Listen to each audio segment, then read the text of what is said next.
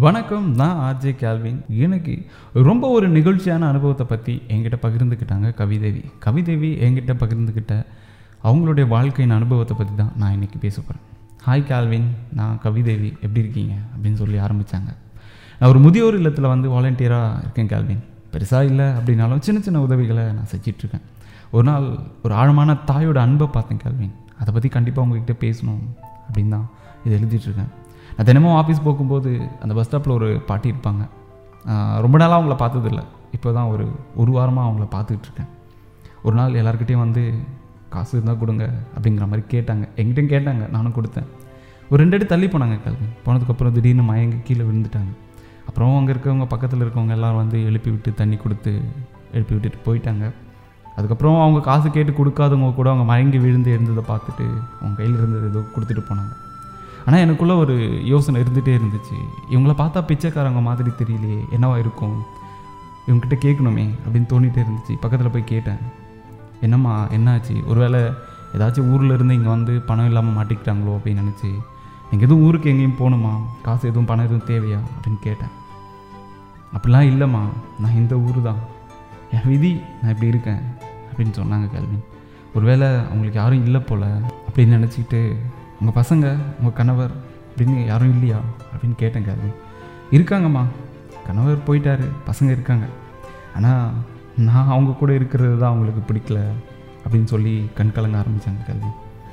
எனக்கு ஒரு மாதிரி ஆயிடுச்சு சரிம்மா நீங்கள் கவலைப்படாதீங்க. நான் உங்களை ஹோமில் சேர்த்து விட்றேன் வரீங்களா? அப்படின்னு அவங்கக்கிட்ட கேட்டேன். நல்லா பார்த்துப்பாங்க உங்களை வாங்கலேன் அப்படின்னு சொன்னேன். அதுக்கு அவங்க சொன்ன பதில் என்னை அவ்வளோ பாதிச்சது கல்வி. கண் கலங்கி நின்னேன். ஒரு தாயோட அன்பிற்கு அடையாளமாக இதை விட வேறு என்ன பெருசாக சொல்லிட முடியும் அப்படின்னு தோணுச்சு. ஏம்மா வரமாட்டிங்களா? அப்படின்னு கேட்டதுக்கு அங்கே வந்தால் நல்லா சாப்பாடு கிடைக்கும் மாற்றிக்க துணி கிடைக்கும் தூங்குறதுக்கு நல்ல இடம் இருக்கும். ஆனால் அது என் சந்தோஷம் இல்லை. இந்த பஸ் ஸ்டாப் இதுதாம்மா என் சந்தோஷம் அப்படின்னு சொன்னாங்க. இங்கே என்னம்மா இருக்குது இங்கே இங்கே என்ன உங்களுக்கு சந்தோஷம் கிடைச்சிட போகுது? அப்படின்னு கேட்டதுக்கு அவங்க சொன்ன பதில் அதோ தெரியுது இல்லைம்மா எதுக்கு ஒரு பஸ் ஸ்டாப் அங்கே தான் என் பையன் தினமும் ஆஃபீஸ் போகிறதுக்காக வருவான். அவனை தினமும் பார்த்தாதாம்மா எனக்கு நிம்மதியாகவே இருக்கும். ஒரு ஒரு நாள் அவனை பார்க்கலனா கூட என்னாச்சோ ஏதாச்சோ அப்படின்னு என் மனசு துடிச்சு போயிடும் செத்தே போயிடுவேம்மா ஏன்னா அவன் என் புள்ள இல்லை. அவனை தினமும் நான் பார்த்துட்டே இருக்கணும். அதனால தான் இங்கே இருக்கேன் அப்படின்னு சொன்னாங்க. இவ்வளோ பெரிய தண்டனையா நம்மளை பெற்றவங்களுக்கு நம்மளை பெற்று வளர்த்து படிக்க வச்சு கல்யாணம் பண்ணி வச்சு. எதுக்கு கல்வி? பெத்த பாசம் இதான் கல்வி. இன்றைக்கி பெற்றோர் இல்லாமல் எவ்வளோ குழந்தைகள் இயங்குறாங்கன்னு தெரியுமா? அந்த வலியும் அந்த வேதனையும் சொல்லி புரிய வைக்க முடியாது கல்வி நான் அனுபவிச்சிருக்கேன். ஏன்னா நான் அம்மாவை இழந்திருக்கேன் கல்வி எனக்கு அந்த வலியும் அந்த வேதனையும் என்ன அப்படிங்கிறது எனக்கு தெரியும். அப்பாவோ அம்மாவோ கூட இருக்கும்போது இதை பண்ணிடுவேன் அதை செஞ்சுருப்பேன் அவங்களுக்கு இதை பண்ணிடுவோம் அப்படின்ற மாதிரி ஏகப்பட்ட டயலாக்லாம் நம்ம சொல்லுவோம் ஏன் இருக்கும்போது பண்ணால் என்ன? ஆனால் அதை பண்ண மாட்டோம். போனதுக்கப்புறம் சொல்லிகிட்டே இருப்போம். இதை பண்ணியிருப்பேன் அதை பண்ணி விட்டுட்டேன் இதை செய்யாமல் விட்டுட்டேன் அப்படிங்கிற மாதிரி. அதுக்கப்புறம் நான் எவ்வளோ அந்த பாட்டியை கெஞ்சி கூப்பிட்டு பார்த்தேங்க. அவங்க வர மாதிரி தெரியல. சரி உங்கள் வீட்டில் வந்து நான் பேசுகிறேன் என்ன பிரச்சனையாச்சு? என்கிட்ட சொல்லுங்களேன் அப்படிங்கிற மாதிரி கேட்டேன். அவங்க பெருசாக ஒன்றும் சொல்லலை. அவங்களுடைய கண்ணீர். அது மட்டும்தான் எனக்கு பதிலாக கிடச்சிருக்காங்க எவ்வளோ வழி இல்லை அந்த தாயோட மனசில். யோசிச்சு பாருங்கள் எனக்கு எத்தனை பேர் தங்களுடைய பெற்றோரை ஹோமில் வச்சுருக்கேன் அப்படின்பா யாரோட ஹோமில் அப்படின்னா முதியோர் இல்லம். ஏங்க இந்த உலகத்தை அறிமுகப்படுத்தினவங்களே அவங்க தான் நம்ம பிறந்தப்போ அவ்வளோ சந்தோஷம் அவங்களுக்கு. நம்ம கன்னத்தில் முத்தமிட்டு நம்ம கன்னத்தை கிள்ளி நம்மளுடைய விரலை பிடிக்கும்போது அவங்களுக்கு எவ்வளோ சந்தோஷம் இருந்திருக்கும். அவங்களுடைய பாதத்தை தூக்கி நம்ம தலையில் வச்சுக்கிட்டு நம்மளை தூக்கி அவங்க தோளில் வச்சுக்கிட்டு நம்ம பண்ணுற சின்ன சின்ன சேட்டைகளை ரசிச்சுக்கிட்டு நம்ம அப்பா அம்மானு முதல் தடவை கூப்பிடும்போது அவ்வளோ சந்தோஷப்பட்டிருப்பாங்க. ம்? இப்படி நமக்காகவே வாழ்ந்துக்கிட்டு இருக்க அவங்களுடைய பெரிய சந்தோஷமே நம்மளுடைய சந்தோஷம் தாங்க அவங்களுடைய பெரிய கனவு என்ன தெரியுமா?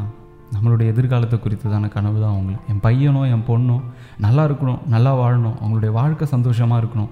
யார்கிட்டேயும் போய் கையேந்து நின்றுடக்கூடாது எதை பார்த்தும் ஏங்கி நின்றுடக்கூடாது அப்படிங்கிற ஒரு எண்ணம் அவங்களுக்குள்ளே இருந்துகிட்ருக்கோம் அதுக்காகவே எவ்வளோ பெற்றோர்கள் எவ்வளோ கஷ்டப்பட்டு உழைச்சிட்டு இருக்காங்க தெரியுமா?